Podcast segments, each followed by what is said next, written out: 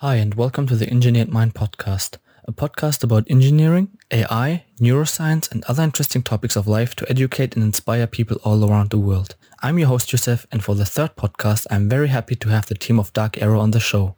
They are a team of three brothers, Keegan, River, and Riley Karl. They are engineering the fastest, longest range aircraft you can build in your garage. Their inspiration for the company, in the Dark Aero One, grew out of years of visits to EAA AirVenture. Over those years, they were always looking for new kit aircraft attempting to push the limits of speed, range, and efficiency by leveraging the latest tools, materials, and technology.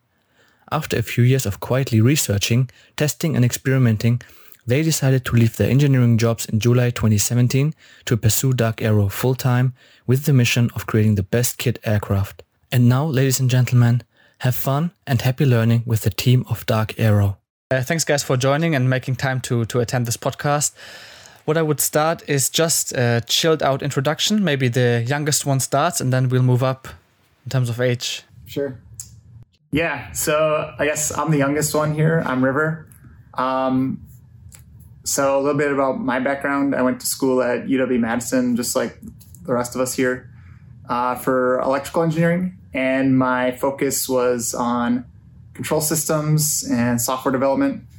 I worked in industry in the local area for uh, a few years, and then um, you know working for a couple software companies, um, startups in town, and then uh, yeah, we sort of started working on this in our spare time in 2014, and then went full time on it in 2017, and that's where I've been ever since, kind of focusing on. Um, you know, we all kind of play a role in different areas um, collectively, but um, my focus is on avionics and uh, just different uh, machinery that we've built around here, like our oven and thermoformer, uh, maintaining all that. So I'm Keegan. I'm the middle brother. Uh, my background is mechanical engineering. So a lot of the focus or my specialty with the project has been kind of design of the landing gear for the aircraft and then the um, kind of the analysis of it and then also the machining of it and then the machining of the plugs and molds for our uh, for our aircraft. So that's been a big focus for for me. You want to mention your work background a little? Oh yeah. So work background. So i graduated from university back in 2010 wisconsin um, uw madison um, after school, I went and worked for a company called Cummins. I was there for six years, and then I worked on uh, product development and product launch at the at the company. So that's kind of mm. my story and a background. Quick nutshell. I'm Riley, the older brother, oldest brother. Uh, my background is in aerospace engineering. Graduated University of Wisconsin Madison 2008 and then after school, I worked for Caterpillar for three years uh, on large mining trucks. Uh, and then after that, I worked uh, for a company called Weir Minerals, uh, basically building industrial pumps and specifically focused on ceramic composite materials, uh, materials development. And then, yeah, got into starting Dark Aero. And my area of focus on the project is aerodynamics and composites. Awesome, great. So obviously, I think uh, most of the audience will be interested in because it takes a lot of guts to just say, okay, we quit our jobs and do something on our own. Uh, how was it for you? Also, like the psychological aspect to really start something by yourself and give everything else up, like in terms of job and so on. Oh, I mean, we've been thinking about doing it uh, for some time, going back as far as when we were all in school. Uh, just sort of, I don't know, spitballing ideas off each other as far as like what we could go in together on. It was more like at that point it was more just like sharing articles on different companies we admired and how they were doing it and how they were pulling off different things and then creating Google Docs like listing ideas that we had and nothing that serious though. Um, but then as we all started getting into industry, I think we all kind of had our own mutual frust- frustrations with our jobs and just wanted to have, um, I guess, more responsibility and that was mm-hmm. I'd say a big driving factor uh, for each of us. And uh, you know, although like something like uh, kit aircraft was not my forte, um, you know, given my background, I was really excited about the mission of the plane and what it could accomplish and what it would mean for kit aircraft if we were to pull it off. So that was, I guess, what motivated me. Um, and I don't know, we can all kind of speak to this in some way, but I think for, for each of us, you know, we're, we're all still young and single. Um, I, I mean, in that sense, like just we don't have families yet. Um, so it uh, was something where we could embark on it without having to burden um, someone else. It's, it's really something where if we failed, in a worst case scenario, it was just like we go back to doing what we were doing before. Um, mm-hmm. So it, it, didn't really seem like a, uh, you know, scary risk. It wasn't. Yeah, it wasn't as bad as people would who would come up to us and ask like, "Oh, how do you just quit your jobs and yeah, and I think that's an important part. It's not it's not like a decision we just woke up one day and did. There was like years of planning that went into it, um, and it was pretty like three pretty solid years of work uh, in the in the background, uh, kind of laying the foundation and laying out a plan that we could execute on when we did uh, go into it full time. So um, I think when the day came when it's like okay now we're, we're leaving our jobs we're doing this full time it, it didn't feel as scary as I guess it could have because we had done all that planning. It was still obviously um, there's there's a little bit of uncertainty uh, in anything you try, so there there's still yeah that that sense of fear because of that. But um, yeah, I, I think all that planning that went into it kind of made the fear less. Yeah, I see. Is it also what keeps you awake at night? This this kind of fear? it's just like uh, you know being kept awake at night is is many things like wanting to succeed really i think is the big thing because there's so much time and effort and uh, money invested in it and uh, you know we're excited about the whole project and we want to pull it off so i, I think it's just a combination of like yeah not wanting to fail and wanting to succeed that combined feeling i think would is what keeps me awake at night mm. So I want to talk to you about your, of course, your project, Dark Aero One, a little bit more. And uh, one of the questions I got is from Robert Helms, so the UL Power guy. And would would the audience, of course, would be interested in why did you choose the UL 520 IS and um, why not any other engine?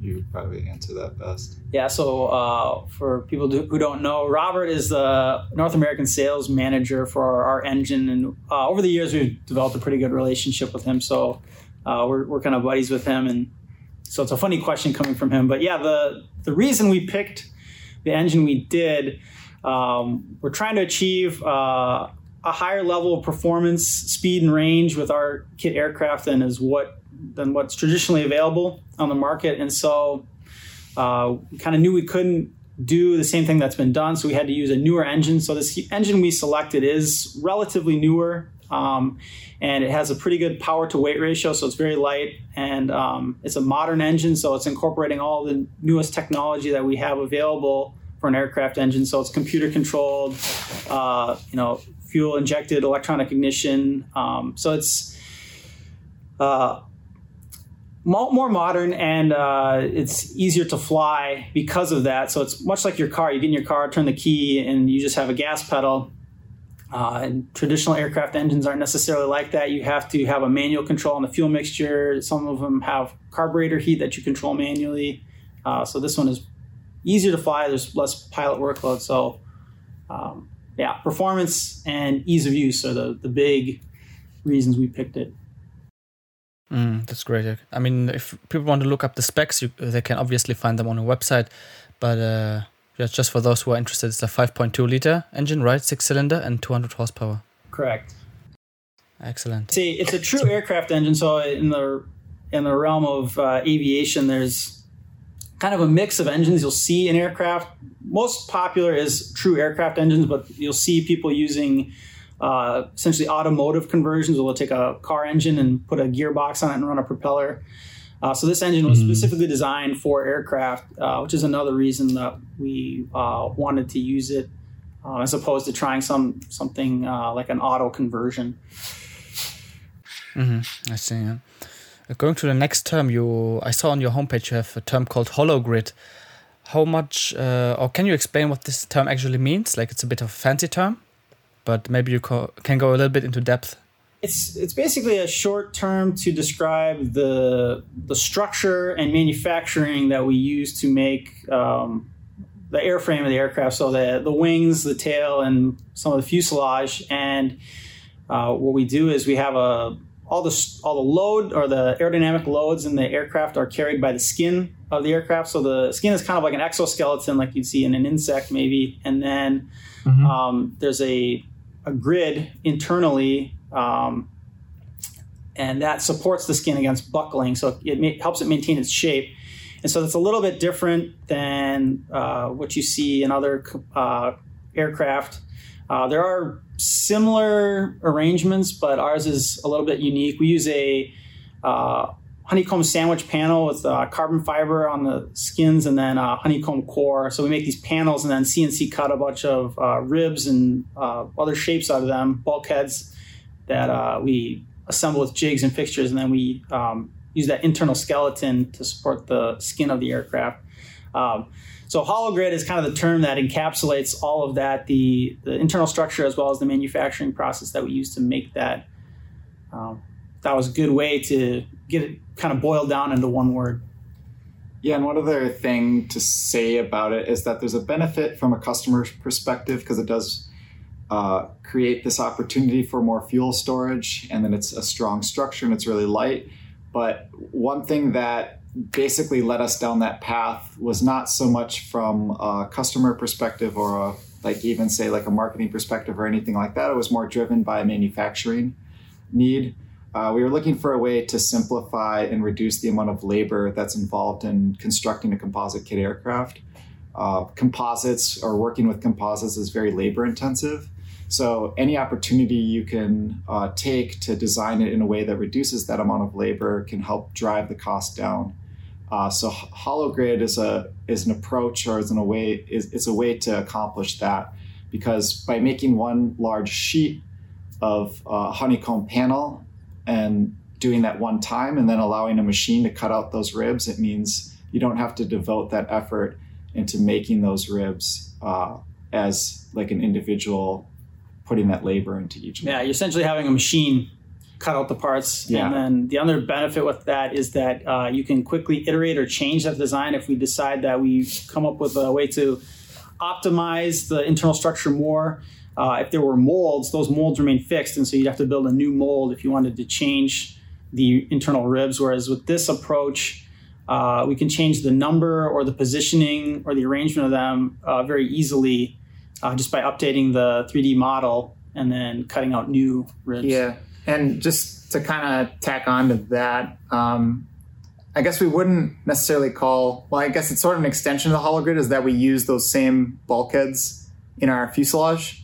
Um, and so there's an area where I could see us iterating on, say, the cockpit design, where it's like more of an ergonomic thing that's more difficult to figure out until you're actually sitting in it and using the plane in a more routine basis where you decide later, like, oh, well, this armrest doesn't feel right. Like, what if we changed the height on this or made it like sucked in a little bit? Um, if if we were to suggest that change, especially for a small shop like us, it's uh, something that we probably wouldn't do because it would require building a whole new set of molds to create that part. But because uh, the bulkheads inside of our fuselage are manufactured using the same panel material, um, we can again just change the CNC cutout and then shape that differently uh, on the next pass. And without having to build any external tooling to create that change, we can, you know, um, you know, we can kind of listen to customer feedback and then quickly implement those changes, even with, yeah, like a small team like us.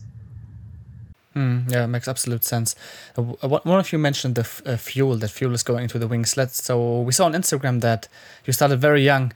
So if someone is watching now and being inspired by you as a team and he doesn't or she doesn't uh, know that fuel is actually stored in the wings, can you maybe explain in like layman terms or simple terms what this means and how much fuel can you actually store in the wings?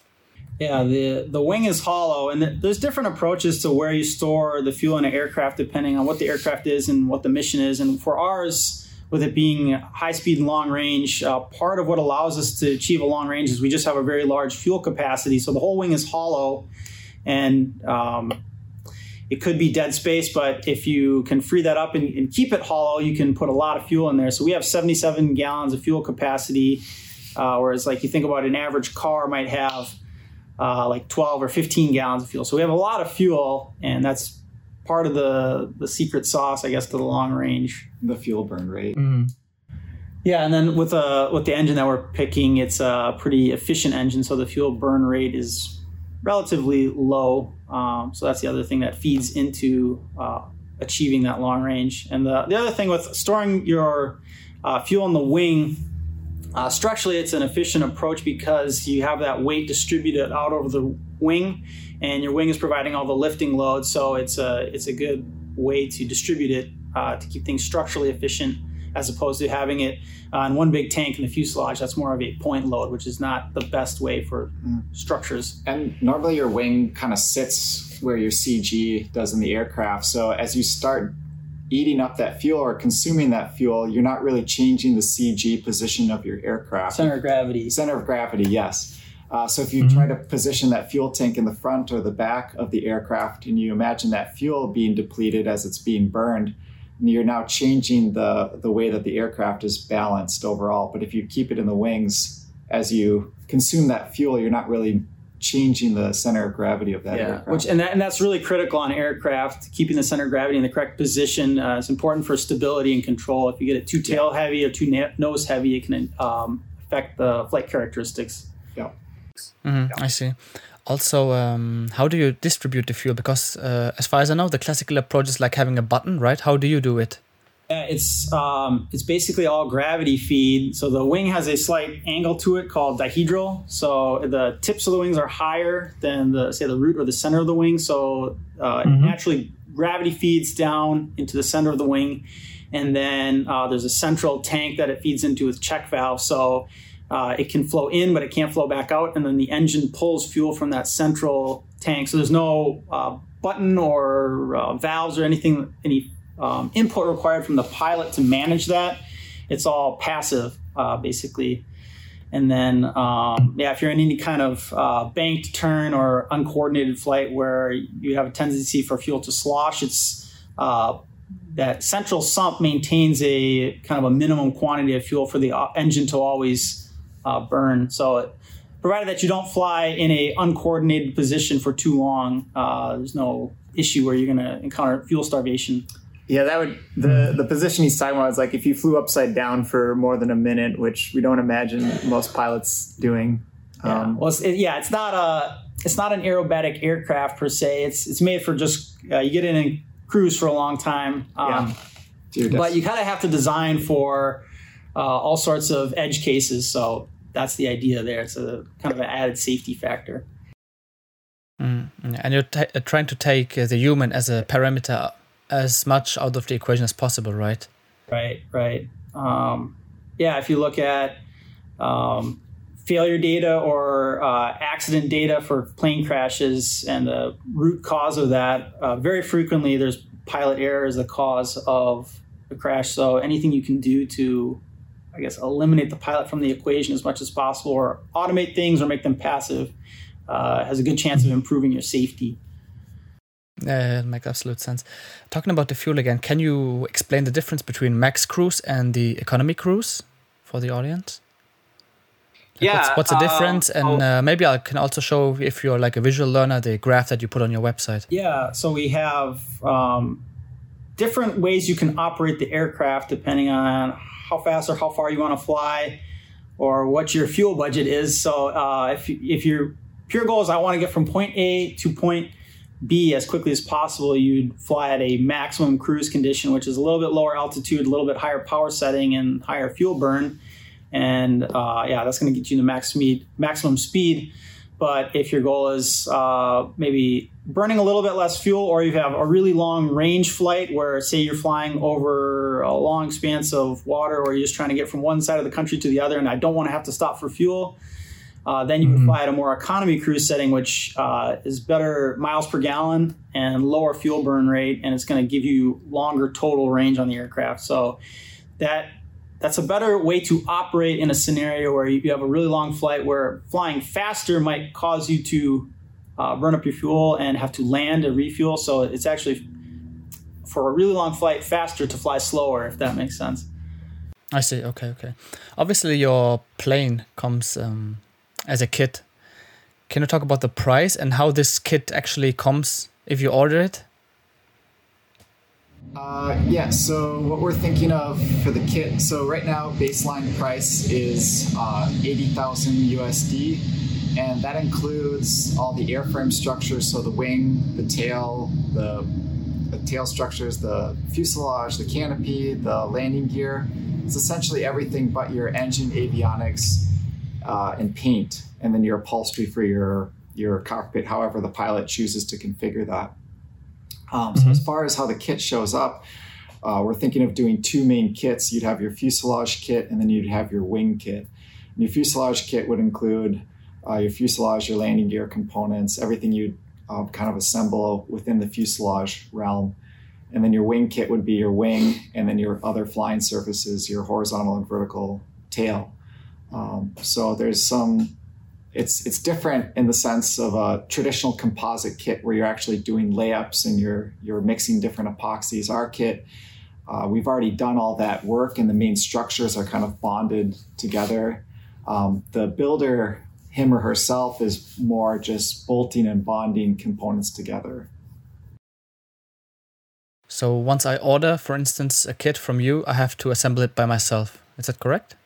Yeah, well, you so I guess it depends on how. Or, yeah, I mean, as long as like for per FAA regulations um, for kit aircraft, uh, the builder. So we're we're only legal able able to build uh, forty nine percent up yes. to forty nine percent mm-hmm. of the kit's construction.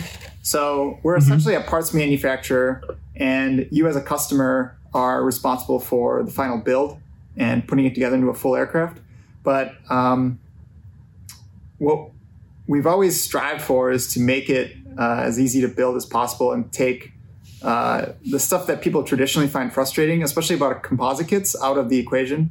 So um, in composite kits, a lot of times people get stuck spending a lot of that time not actually building and constructing, but actually just sanding and doing um, things to kind of get their parts to meet the final geometries so that things match up.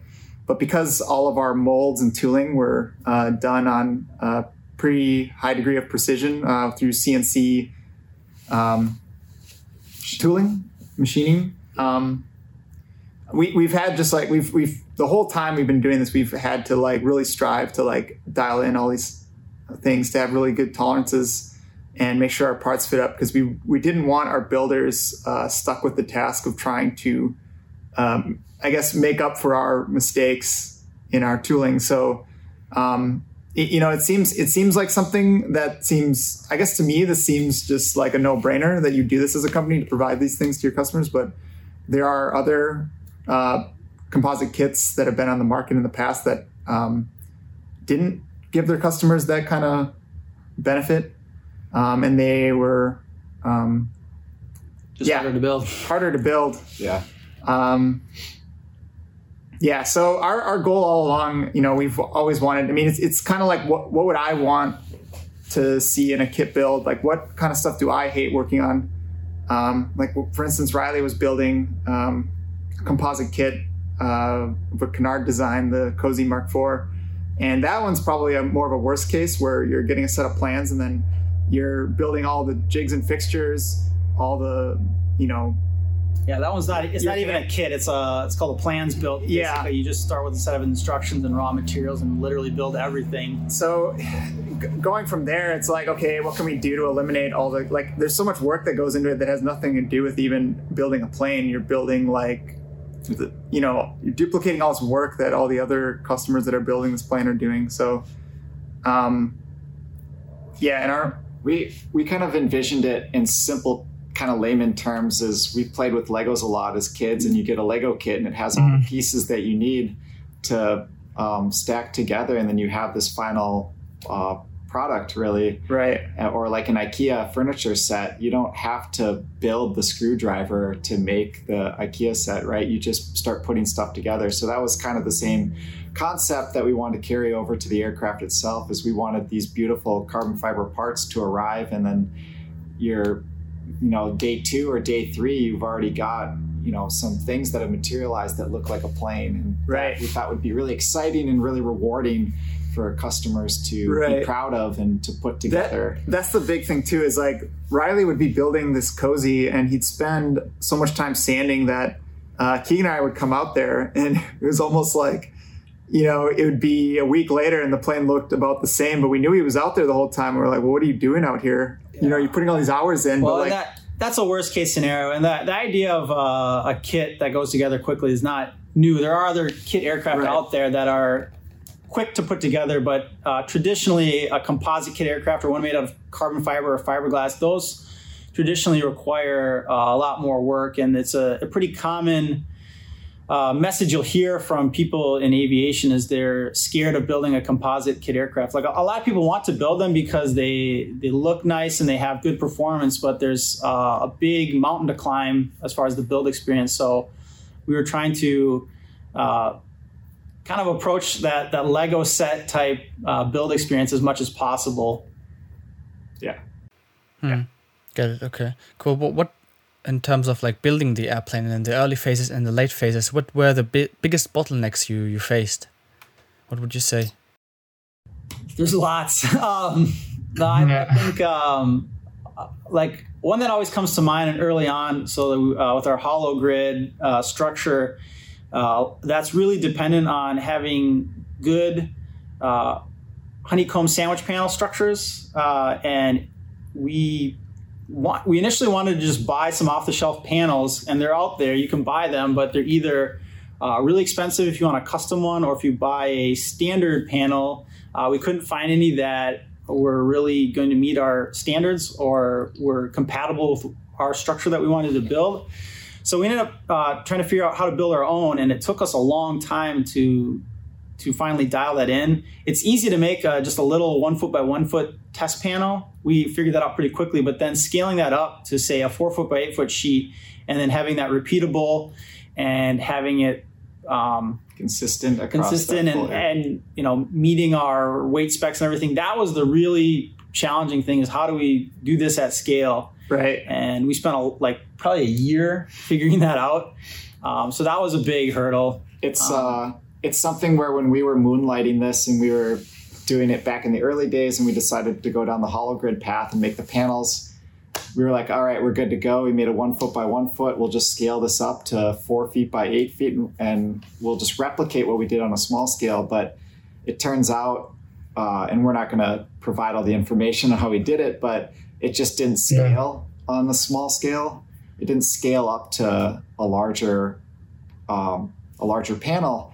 So uh, you know, we had made these assumptions that that part of the build was already solved in our mind, but once we went in full time, it was something that we had to kind of dial in and basically relearn and revisit how to approach it. We budgeted like a couple weeks for so we had a set of challenges on our marker board and then like making a large flat panel was like had a time budget of like two weeks and when it was more like it was like a checkbox item. Yeah, it was something that took like months. But it turned, months. it turned into like a full blown R and D project. Yeah, where all three of us were trying to solve it because that was like I you know if we can't get that figured out, that's like a pretty essential thing for like the rest of the kit. So until we could figure that out, we couldn't progress to like these other challenges.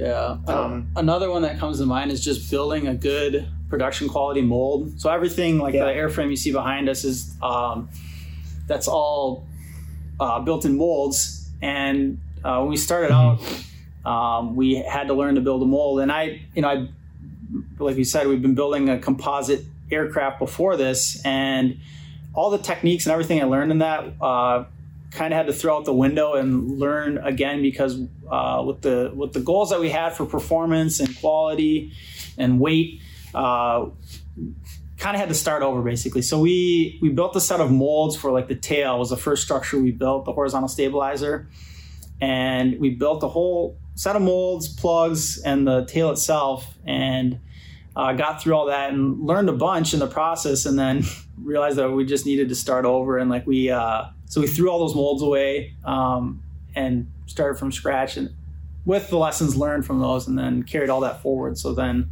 uh, but that probably, I don't know, that was probably like a six month ordeal going through and building all those, Yeah. and um, then starting over. But I mean, there's a lot of good things we learned in that. Um, so I don't know if you call it a bottleneck as much as just part of the R&D and learning process. part of what makes it challenging as well is a lot of what we're trying to do the information isn't readily available Right. out there so if you're looking to solve a problem you can't do a google search for Mm. how to solve this problem it's kind of and you know the textbooks may not uh, have the the right information that aligns with your Yeah, you know, there's like- goals This- There's like high level information, but Yeah. then you'll get into a, a scenario where you have like a, a specific unknown, uh, and there's it's not yeah you can't just Google it. You kind of have to just uh, try different things until you figure it out. I think a lot of people would be interested in how much of your studies did you actually use so far by in building that plane. What would you say? Yeah, I mean, I was gonna mention this too, if in terms of building a mold, but like you take a there's a composites course that UW offers, but there's nowhere in there about like, okay, here's the class on how to build a giant mold.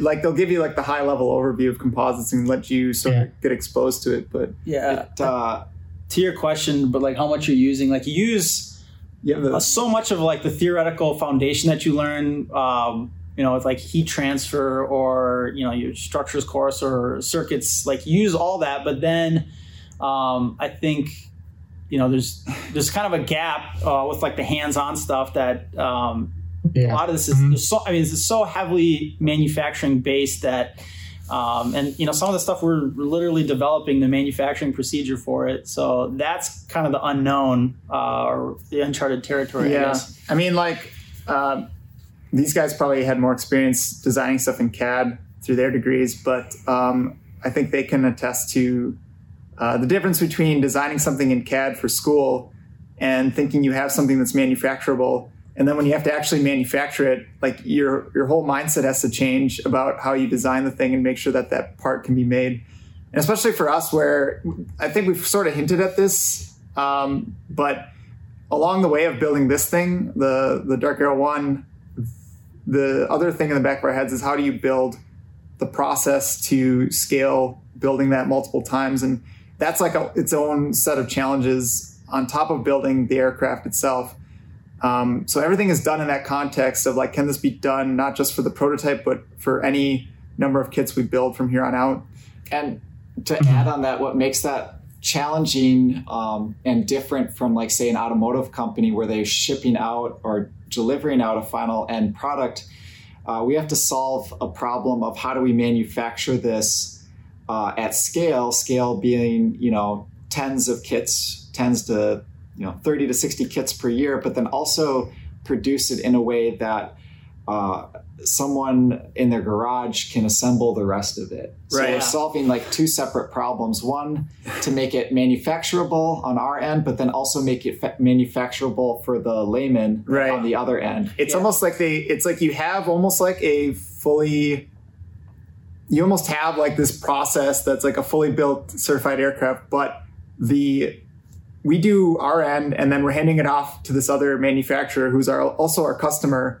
And you have to assume that their knowledge on this thing it's like if you're handing it off to a third party manufacturer and they don't have any notion of like design standards or like um, you know these these things that you have in industry to communicate how things are built um, you have to like really make it simple for yeah it's all yeah it's it's like this weird manufacturing process that's kind of unique to kit aircraft where um, yeah you're it's yeah there's not a lot of other manufacturing environments like that i guess the closest other thing there's like kit cars you can Right. do uh, which would be a similar scenario but uh, yeah that, that's kind of what makes it so hard is we're not just building a plane or just building a prototype like if we were just building one of these it would actually be so much easier but Right. because we have to constantly be thinking about uh, is this something that a uh, customer could build you know someone who has very minimal mechanical skills or is not very good with hands-on like yeah I know I can do this, but can anyone do this? Um, and also, like, can we make these parts uh, cost effective? Can we do this repeatably? Um, just keeping all those things in mind for doing more than just one. And there's there's lots of times where uh, you know I, I, manufacturing something or uh, like hooking up the engine I'm working on or working through kind of right now. Um, there's lots of ways to do it uh, that I could get away with, but uh, mm-hmm. I could never recommend a customer do that. Right. Um, if it was just us and just our lives depending on this, it would, it would be different. But um, when other people's lives are coming into it, uh, really have a sense of responsibility, I guess, to get everything uh, basically perfect. so that's mm-hmm. what, that's what the big challenge is with the design and manufacturing. Uh, I get it. Yeah, is there something like uh, terms and conditions a uh, customer would have to sign, quote unquote? Because I mean, you could push it to the edge, right? Like tweak the engine a bit and uh, do stuff yourself. Do do that? That's kind of uh, a part of the aspect of the uh, the home built aviation industry.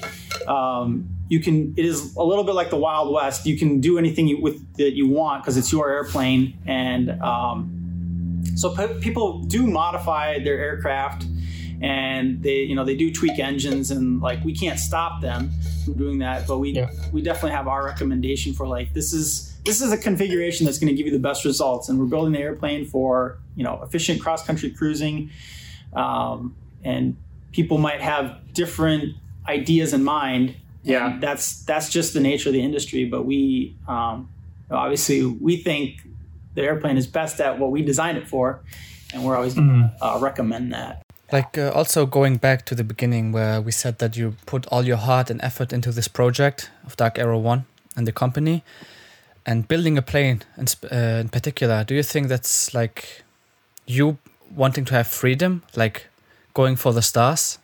Like a bit of a philosophical question. Maybe you can answer that as well. Uh, yeah, no, it's um, that's definitely something I think that was an early um, sort of underlying tone to the company was that the plane represented that sort of freedom um, and that you know we, we kind of imagined like any of us like um, buying this plane if we were the end customer and you know uh, we could imagine you know getting this thing and then building it and just the whole process of building it could be this exciting journey you go on to like create this thing that somehow and you know it's enabling you to travel to these places that you were only imagining in your head, and now like you're accessing them um, through this thing you've built. Um, it's it's you know we wanted it to be kind of a rewarding experience and sort of uh, be, kind of like a I don't know like um kind of this endeavor you go down and in the end you yeah I I think freedom is like a big theme with our plane and company. Yeah, mm-hmm. agree with that. And like uh, that's that's a conversation that we have pretty frequently. Is the you know the trips that we imagine taking and the adventures that we imagine embarking upon, and you know our our own aircraft when we get this thing up and going. Um, and it's Know, it's it's really exciting, and the whole idea of building an aircraft in your in your garage and then being able to fly across the country and it is.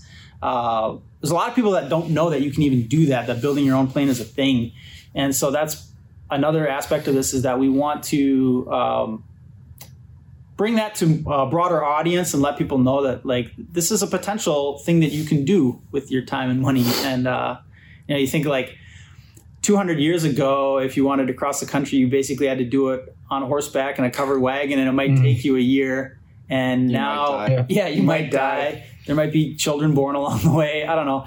Uh, mm. But now it's something you can do in a day, or that's the goal with this: is you could you know cross the whole country in a in a day in a machine that you built in your garage, and so that's um, that's cool to us. Mm, excellent. And a question I also like to ask my podcast guest is: What's your spirit animal? What would you say? Also taking into account that you build that you build a plane. What's your, what do you think? What's your spirit animal? I feel like it has to be some sort of bird. yeah, yeah, yeah, exactly. Sort of like really uh, aggressive bird of prey, like an eagle or something. Uh, yeah, that's what I thought of. Yeah, that was my first like thought, like an eagle. Mm-hmm. Not a pigeon. that's a good one. Uh, coming to, do you have any competitors like also building like the same like small plane? Uh, yeah, I think you could argue that we have quite a few competitors in different ways. Uh, so we're not, you know, we're not the 1st mm-hmm. company to build a kit aircraft. This concept, I mean, you think yeah. about it, the Wright brothers were building airplanes in their garage uh, over 100 years yeah, ago. Yeah, so this has been around a long time. Um, but like the obvious big players in the market, Vans Aircraft is a well-known name. We don't necessarily see them as a uh, direct competitor. Maybe they are, maybe they're not. I don't know. But um, they build a riveted aluminum airplane rather than our composite. Um, but they they have like mm-hmm. ten thousand planes flying right now, so they're they're a big player in the market that we kind of look up to. Um, and there are other uh, Glasair and Lancair are two other companies that were historically making high performance, high speed aircraft. Um, yeah, but everyone we talk to, a lot of our customers, everyone has uh, ambitions to own like three or four airplanes. So just because uh, there are other players in the market doesn't mean that um, we're necessarily competitors. You know, people argue like, I need a, a sailplane or like a glider. I need a high speed one. I need a yeah a four person family airplane. I need an ultralight. So it's, it's, interesting too because we have a number of customers that have already built planes that they own and they want to just build a composite plane. Um, so it's not like because they already own a plane that they would be uh, already, you know, like you know, filtered out from our customer base. Um. People, some of these people, they get they get into the habit of building planes and they just like the process and want something new.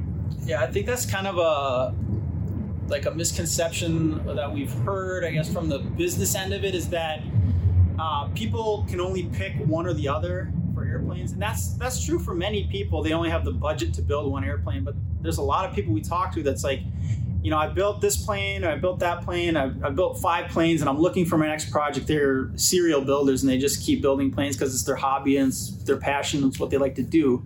So that's true for a, a lot of uh, our customers. Mm, good. What I would say is that we maybe jump over to some of the questions people asked us on social media. Siddhish Shavara asked, "How do I get a job in your company?" Oh, yeah, that's uh, we uh, we actually get a lot of uh, interest or inquiries about working with us, and right now we're just a small team because we're building the prototype, so uh, yeah. kind of limited availability. But we um, are planning to ramp up into production once we get through flight testing. So uh, if you want to, you can send a resume to info at darkaero.com and uh, we'll get you in the mix. Yeah, that's that's great. That's great. Mm, William Hibbert uh, from LinkedIn asked, who is also a potential customer, by the way. I noticed you use Onshape for geometric definition along with a carbon composite structure. How was the structural analysis, dynamic and flutter analysis performed? That would be the first one. That's one question. yeah. Yeah, that was one yeah. question. So we use a whole bunch of different tools to perform uh, all sorts of different analysis, whether it's structural or uh, flight dynamics. Um, so, like for structures, anything that's uh, metallic structure, like the landing gear, we use FEA or simulation to um, just simulate loads, along with just simple hand calcs. You can get a long ways with that. Um, and, and, then physical drop tests. Yeah, physical testing uh, for the composite structures. There's a lot um, it's a lot more difficult to do the analysis just on paper. Um, and you can do uh, kind of high level like that, but the thing with composites is there's so many variables in the process, whether you know your resin type, what type of cloth you're using for your carbon fiber, your cure temperature, your manufacturing procedure, uh, whether you vacuum bag it or wet layup or infuse it, mm. preg All these variables feed into the mechanical properties. So uh, you can't just pull a number out of a textbook. And what we had to do is we spent a long time doing uh, mechanical testing on samples. So we would make samples that were manufactured to our procedure and our standard Process. with our materials. Yeah. And then we would test them and get numbers from those. And then it was kind of an iterative process using that test data we got would feed into our structure. And then we'd build a little bit bigger structure and test that and work our way up.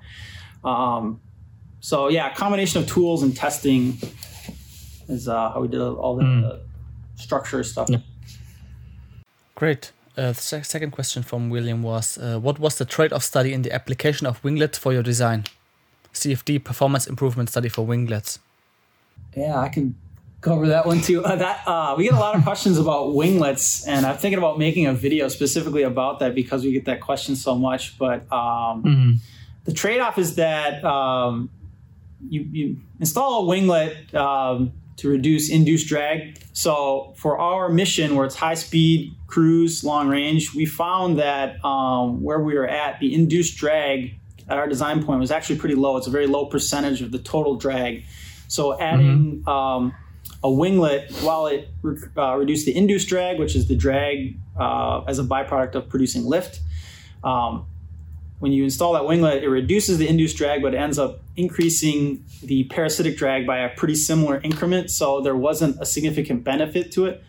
Uh, but if our mission was different and we were flying at, say, higher altitude at slower speed, um, there would be maybe more benefit to uh, installing a winglet. But so our, our winglet, our wing looks really simple. It's just a pretty square or relatively square wing tip, um, and it's very simple to manufacture and ends up for our design point uh, ends up being a relatively efficient design. Mm, got it. Then Adrian Pujoika is also asking something about simulation. So great project. I wonder what is the overall scope of engineering analysis, for instance, static, dynamic, NVH, and so on. And are you also using analysis with topological modeling to reduce weight maintaining other parameters? Uh, so we did kind of touch on the static and dynamic analysis there, I think yeah. earlier. But then right. something interesting he mentioned was the uh, topology optimization, and we have been dabbling mm-hmm. that a little bit. Uh, Keegan, I know you did some with your engine mount. If you want to, yeah, we've played with uh, like depending on what tools or what engineering tools you're using, they have different um, terminology for it, but it's basically optimizing your part uh, specifically around the loads or the stresses that it'll see. Um, so you basically there's different ways to to goal seek for, but the traditional one is reducing the amount of weight as much as possible, but still maintaining strength. So you basically tell your computer simulation, here are the loads, the different load cases on my part. Um, go and figure out different designs that will um, reduce the weight as much as possible, but still maintain strength. So you'll get these really weird organic types of geometries that'll be able to take those loads. But then you, the tricky part is trying to narrow down a narrow down something that you still man, manufacture um, and make repeatably. So we've played with that some with different components, and we've gotten some interesting results. Uh, but ultimately, we don't have parts that lend themselves well um, to topology where we've had to optimize to that point. So. Yeah, uh, yeah, we've definitely looked into another uh, example. Uh, we've been working with the uh, Palmer Engineering Center at University of Wisconsin Madison, and one of uh, the guys we're working with, his uh, research is specifically on topology, topology optimized inserts in honeycomb panel structures. So, like if you were going to bolt into a honeycomb sandwich panel uh, the the hard point or the insert where you bolt into. There's a bunch of different ways you could build that, and he had a lot of uh, designs, and so uh, we were actually working with him to test a bunch of that out. Uh, we haven't implemented any of it yet, but um, yeah, there's we got to save something for version two. yeah, there's some topology optimization. Well, and there's there's a big balance to strike too because we can come up with some really crazy designs and that involve you know 3D printed metal and uh, other structures, but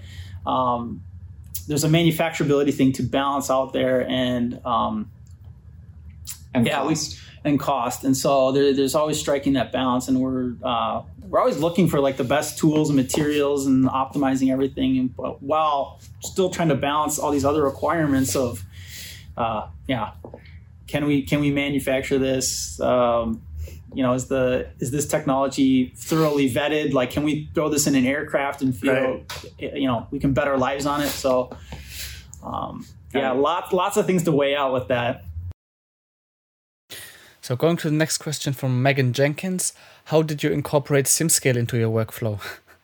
Uh, we actually have a video that we just released about this, uh, talking about uh, one example. We used uh, SimScale for designing the wing and um, trying to optimize it for having uh, favorable stall properties, so that the handling is uh, is good when the aircraft is nearing its stall. Um, but we used it uh, a number of other areas, and we're actually planning a couple more videos talking about that. But um, yeah, basically, uh, SimScale's simulation tool we use for uh, simulating aerodynamics on the aircraft, and um, mm-hmm. yeah, really useful for us actually. Perfect. Uh, Drago is asking who is going to be the test pilot. River. no. Uh, no, we have a couple of test pilots that we've been talking to, and this is like they do this professionally, um, and they're mm-hmm. the kind of people that you'd want, especially on a plane that's like high speed, long range, or high speed. I guess is the big thing there is that, um, yeah, you want someone that can uh, react quickly and has experience. Uh, you know, and kind of toes this line between being an engineer and being kind of like a cowboy of sorts. Uh, you say it like cowboy, they're gonna.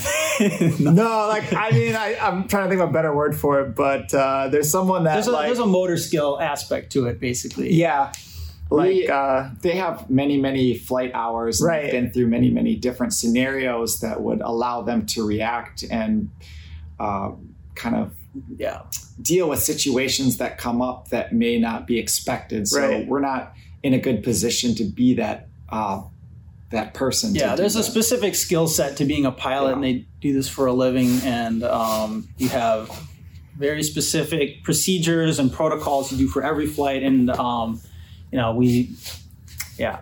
The other thing uh, to mention with that is that we want uh, a third party or you know someone other than us to uh, be able to kind of flight test it and give their feedback because uh, I guess building confidence in our product for customers to show that we're not uh, just making stuff up kind of thing. Yeah. All Humidity would like to know and would love to hear about the group, group's work experience leading up to this project. Uh, so I guess we mentioned that a little bit in our intros, but I don't think, or maybe we could say something interesting from our work background that we carried into this. Maybe? Sure. Um, yeah, so I kind of briefly mentioned this, but just um, I was working for a couple companies in town. Uh, the last one I was working for for a few years was a medical device company known as Propeller Health. Um, they make sensors for asthma inhalers, uh, and I was designing kind of the software for um, the data feed from that. So we were pulling all this data from all these different sensors and having to relay that to clinicians and patients and people that wanted to keep tabs on uh, their loved ones that were asthma inhaler users. Um, kind of a far cry from what I'm doing now, but uh, you know, um, the experience I learned there through like uh, developing software and uh, kind of feeding that into like my background as uh, an electrical engineer with a focus on control systems uh, kind of translated well to certain aspects at this company where uh, Riley and Keegan don't necessarily have those backgrounds. Uh, so there's there's sort of this unique role that I could play um, on uh, different challenges we've run into, um, building our equipment and stuff like that that needs to be computer controlled and is, um, you know.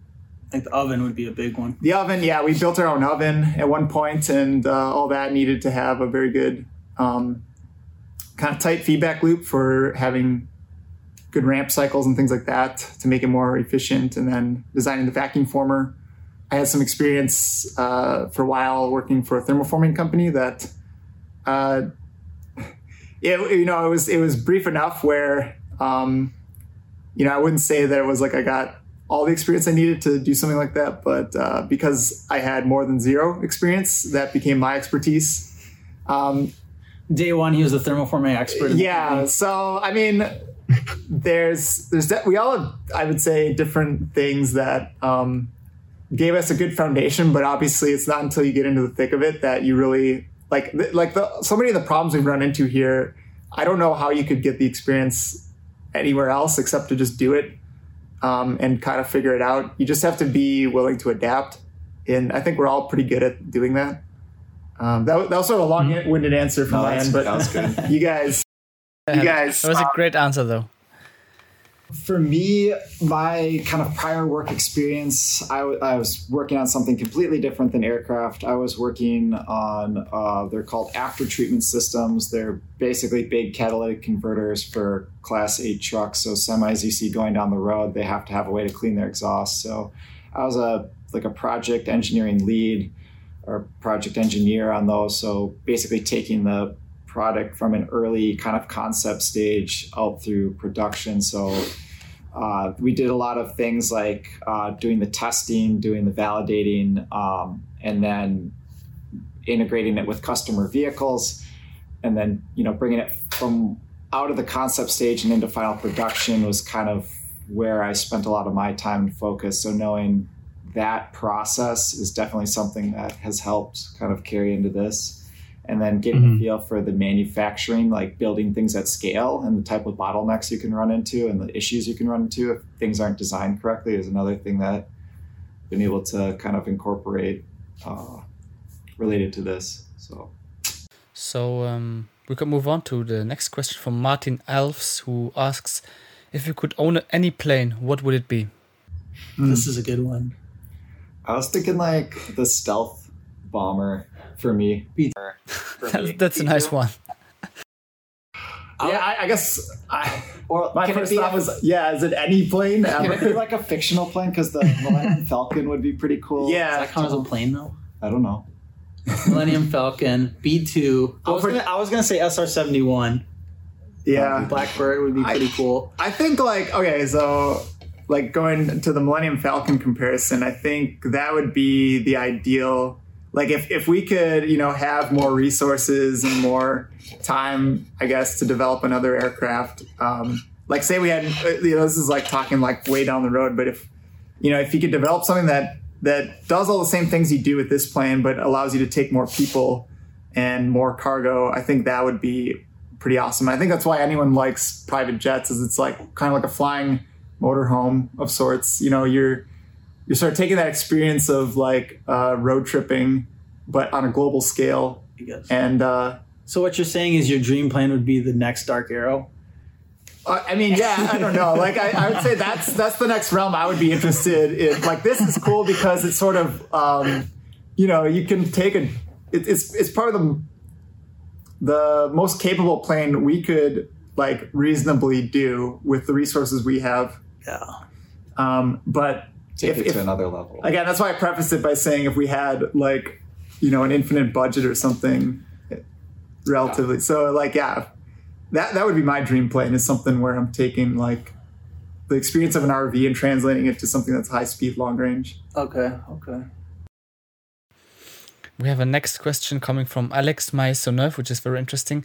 What will be the takeoff and landing distance? Uh, takeoff and landing distance are um, we don't have hard numbers for them yet, um, but mm-hmm. we're projecting around a thousand feet takeoff and landing roll, and that's heavily dependent mm-hmm. on the propeller we end up pairing with the engine, and uh, we have kind of a unique combination of the engine and propeller. Um, so it's I'm sorry, the engine and the airframe. So there, there's not like an off-the-shelf propeller that is perfectly optimized for what we have. So we uh, anticipate we might need to iterate that on that some. So uh, we don't have firm numbers, but once we get through flight testing, obviously we'll have a more concrete number than the thousand feet takeoff mm-hmm. Yeah, I think a question that gets asked a lot and what's also asked by Matt Brun is how are you guys financed? We are self-funded. Uh, so yeah. you know, we all mentioned our industry experience. We all uh, worked at different companies doing engineering jobs for a while before this. So we essentially saved up money and um, poured it into this, and then along the way we've been uh, creative and basically found ways to keep our costs low, so that um, we've got a relatively long runway with the the money that we had. Yeah, and uh, we. Mm-hmm it, it would be fun to have uh, like a, a, Bill Gates type guy just write us a check, uh, you know, as an investor and say, "Have at it, guys." Uh, but uh, we we we wanted to keep things among us three so that we weren't uh, swayed from our intended mission. Because anytime yeah. you bring investors into the fold, they have their own idea for what direction they want to yeah. take things that you need to balance, and that's been a um, a frequent story in new aircraft companies is uh, kind of balancing that and um, between the, the aircraft guys and the investor guys, and that that's a big challenge. So yeah, uh, it's just us mm-hmm. three though. Mm-hmm. Awesome. Um, also, very interesting question from Dano Jung. What systems on your airplane are redundant?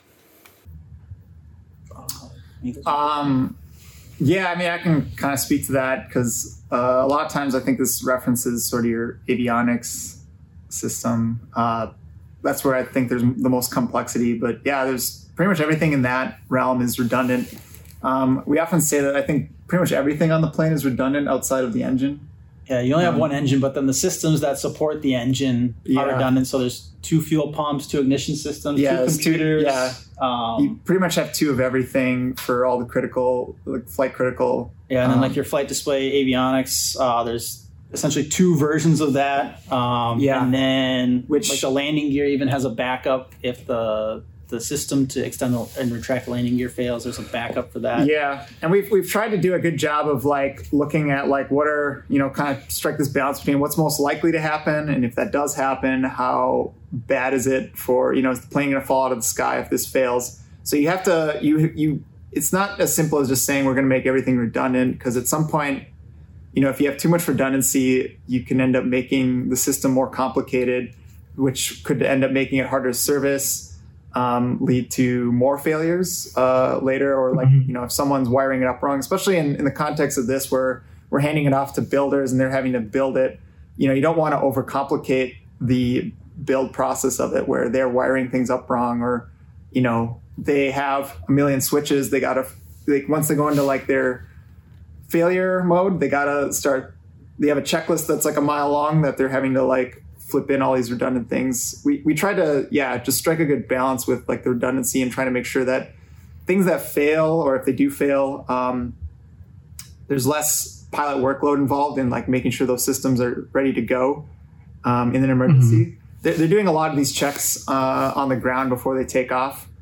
Um, but yeah, I mean, in a plane, it's it's different than a car where like if you have car trouble, uh, you can just pull off to the side. But uh, in a plane, it's like you know if you have you know, engine trouble, you know, your your life is potentially on the line. So we're we're definitely aware of uh, you know those sort of safety aspects and trying to make sure that we're not um, only optimizing for performance.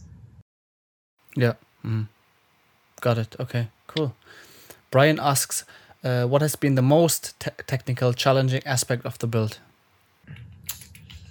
Uh, we mentioned the uh, panels before that was a big hurdle. The canopy manufacturing mm-hmm. has been difficult. Yeah. Um, another thing I think is just um, trying to squeeze so much out of an aircraft. So we're shooting for a pretty high level of performance and efficiency and range, and um, so part of that has meant uh, trying to kind of minimize the airframe structure around a normal sized cockpit, and so we've kind of squeezed a lot of uh, hardware and accessories into this aircraft. So it's kind of a, a packaging challenge, I guess you would say, or a, it's like playing yeah. Tetris with all the components that you have to fit in there. And I'm a, mm-hmm. given my background with manufacturing stuff, I don't. I'm probably a little bit biased on this, but there, there there's a difference between designing um, something for one-off versus designing something for repeating and making that over and over again.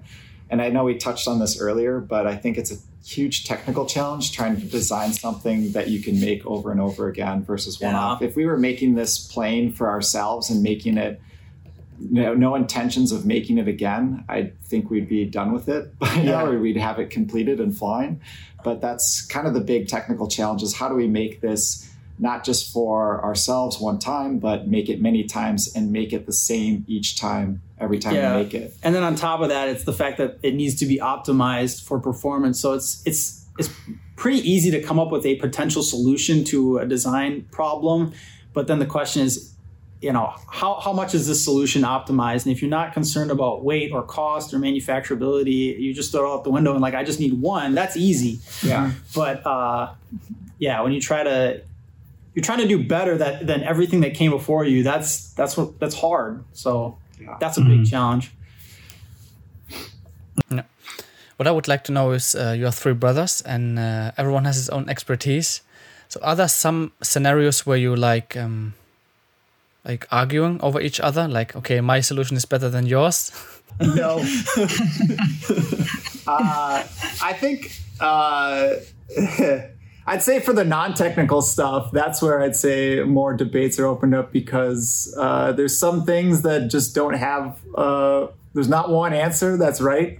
So then it becomes mm-hmm. more like who's who's done more, who's more emotionally invested. Yeah, who's gonna get more upset if the change is made. I don't like that. Like we're not talking about like like for the technical stuff, you know, when we can prove it with math, I'd say there that's hard to like create debate yeah. because it's like, all right, the math is in your favor, so I can't really argue with that. But then if it's like, what color should this be, or you know, things where it's like, the plane's not gonna, it's not a flight critical thing. It's yeah. more just like, there, there's a good thing we have going on the fact that there's three of us, so there's never really a tie on anything. It's usually if like two guys are arguing about right. something, it's like, all right Best you know, can come over here and tell us which is best, and then that, that usually settles it then because you got a majority vote. Yeah, but uh, yeah, well, I had something else I wanted. I was just don't have don't have a company started with uh, even number of people. Yeah, can't be two or four, three or five is fine. yeah. yeah. Uh, yeah, another thing is too like okay. everything you're designing. Um, you know, wherever you're working on, it kind of becomes your baby, and then, uh, but you might get tunnel vision on it, and so then someone else peeks over your shoulder and is looking at what you design. Is like, you know, hey, why is that dimension like that? Or why they're eating then, a sandwich and uh, yeah. they point over your shoulder, like yeah, basically. And then I don't know that that happens frequently where uh, you know you throw a second set of eyes on something and uh, kind of throws a wrench in the whole design. So we we pretty frequently try to uh, bounce ideas off each other. Hey, come look at this. Does this make sense? So that we catch things early on. But yeah. it's always kind of interesting when something gets caught late in the game and it's like, oh dang it now i gotta like start over yeah but we're i think we're not afraid to like say how we feel and we we trust each other enough where if we get into a fight we know we can reconcile whatever happened in that uh, we know mm-hmm. our backgrounds pretty well uh, and we know like how to manage uh, these sort of arguments that come up I, I think that's good because if I say if we were afraid to speak our mind, things might get designed wrong, yeah. or you might yeah. be like prioritizing someone's ego over or yeah, hurting not, feelings. None of us are afraid to hurt each other's feelings. Yeah, so. right. That's that's a big thing. Is like you're you're always. I think we all kind of come together on the bigger mission of it all, and that sort of always unites us at the end of the day. Even if like in the moment you're like fully invested in this one aspect, and you can take it personally if someone's like going to challenge it. Um, you ultimately, you know, know that they're on the same team as you. So it uh, it never really is anything that like it's a it's we never really have arguments or fights that extend into the even like the next hour. Um, it's uh, yeah, it's never anything where we're mad at each other for more than just like yeah, it, uh, yeah, it's never really personal. It'll be like we're arguing about some design aspect, and you'll be like pretty invested, and then five minutes later we'll be like, hey, let's go get lunch. Yeah, okay, yeah. that sounds good. And that's the end of it. right. So uh, also a question would be how long do you work like every day? Is it like that you embrace the Elon Musk kind of working style or how do you approach this? Yeah. Always working. Like last night, we you and I were working yeah. on this till like 10.30 or something. It ultimately depends on the day. Um, yeah. If we're really making some good progress, we'll just keep going. Like if I'm machining something and I know mm-hmm. it's got like a certain amount of time left and the it's past eight o'clock or whatever time it may be, I'll just keep going on it. Um, but yeah, we don't really have a set schedule, and that's one of the nice things is that uh, because we've got programs like SimScale and OnShape, you can work on it um, from home, and then if there's something you're working on at the shop, you just keep working on it. There's no one that's going to tell you mm-hmm. to go home. It it does get frustrating at times. I'd say, like you know, when you work with other suppliers, that they, you know they're on a nine to five schedule, and then you try to plan out, like, okay, I got to call them at this point because I know that they're probably not going to follow up until like three in the afternoon, or you know, maybe even the next day. So, or if it's like Saturday, you forget, like you're going to call someone, you're like, oh, yeah,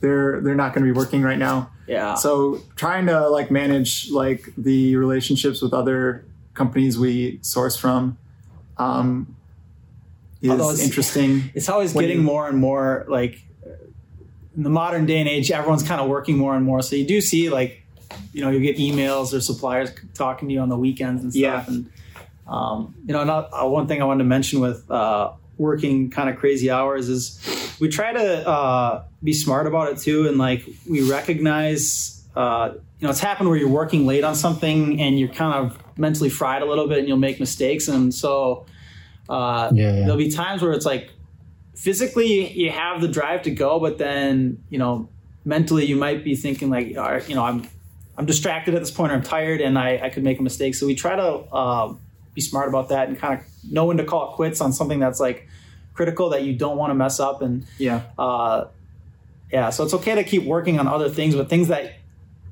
you know aren't going to kill you if you screw it up, kind of thing. Kind mm-hmm. of thing. Yeah, that's very smart. Yeah, indeed. Um, so to close, so wrap everything up, where can the audience find you? How can we uh, support you?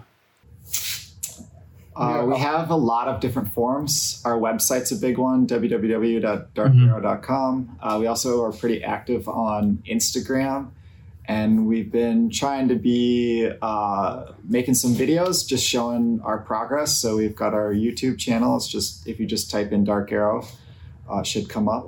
And then uh, as far as support goes, we obviously don't have the plane ready to ship out, but in the meantime, we have our merch store. We have a lot of cool hats and shirts and sweatshirts and stuff. So got sunglasses too. Sunglasses as well. And we're we've been adding new stuff uh, in between working on the plane. Yeah, like so. like our our sweatshirts we're wearing. So uh, yeah, we're gonna keep adding stuff. Um, it'll just yeah, there should be new things in there. Like I don't know, frequently, but yeah, we got, we got, we got some other designs uh, that we're working on or thinking of that are a little bit more interesting than just our Dark Aero logo. Uh, so, so, those might be fun. So uh, yeah, it's just a, a nice little thing to support us with if you feel inclined to. But yeah, that sounds great. Maybe you can uh, give the audience a discount code, and then everybody can order something. Yeah, yes. we'll have to put that together. Yeah, uh, that's great. do that. Yep. Awesome, cool. Is there anything from your side you want to mention? Uh, yeah, definitely go check out our social media if you want to see more. We got a, we post pretty frequent updates uh, on our progress, and yeah, like Keegan mentioned, we've got videos. So yeah, check out our YouTube, Instagram, Facebook, LinkedIn. Yeah, and we're I don't know, we're happy to get people in there and get the conversation going. Like Riley said earlier, uh, it's fun introducing people to the the concept of building your own aircraft and just the idea that you can have this freedom of yeah. flying far and flying, flying fast. And I think, you know, some of the best memories in the process of doing this is, uh, you know, connecting with different people and introducing them to this and connecting with different aviation enthusiasts, engineers, and other like-minded people that want to oh, no. try. Yeah, that's great. Yeah. yeah. awesome. I mean, with with that, we can close the, the, the podcast session. Thank you so much, guys, for participating. Uh, this was a great yeah. podcast and by far the longest one we had. So it's like almost one and a half hours, which is great. Oh, wow. um, I put every link uh, to support you guys down in the comment section or and pin it. In, in the meantime, we'll keep in touch via social media. okay. Awesome. Yeah, awesome. Thanks a ton. Yeah, thanks, Jousef. Have a nice day, yeah, guys.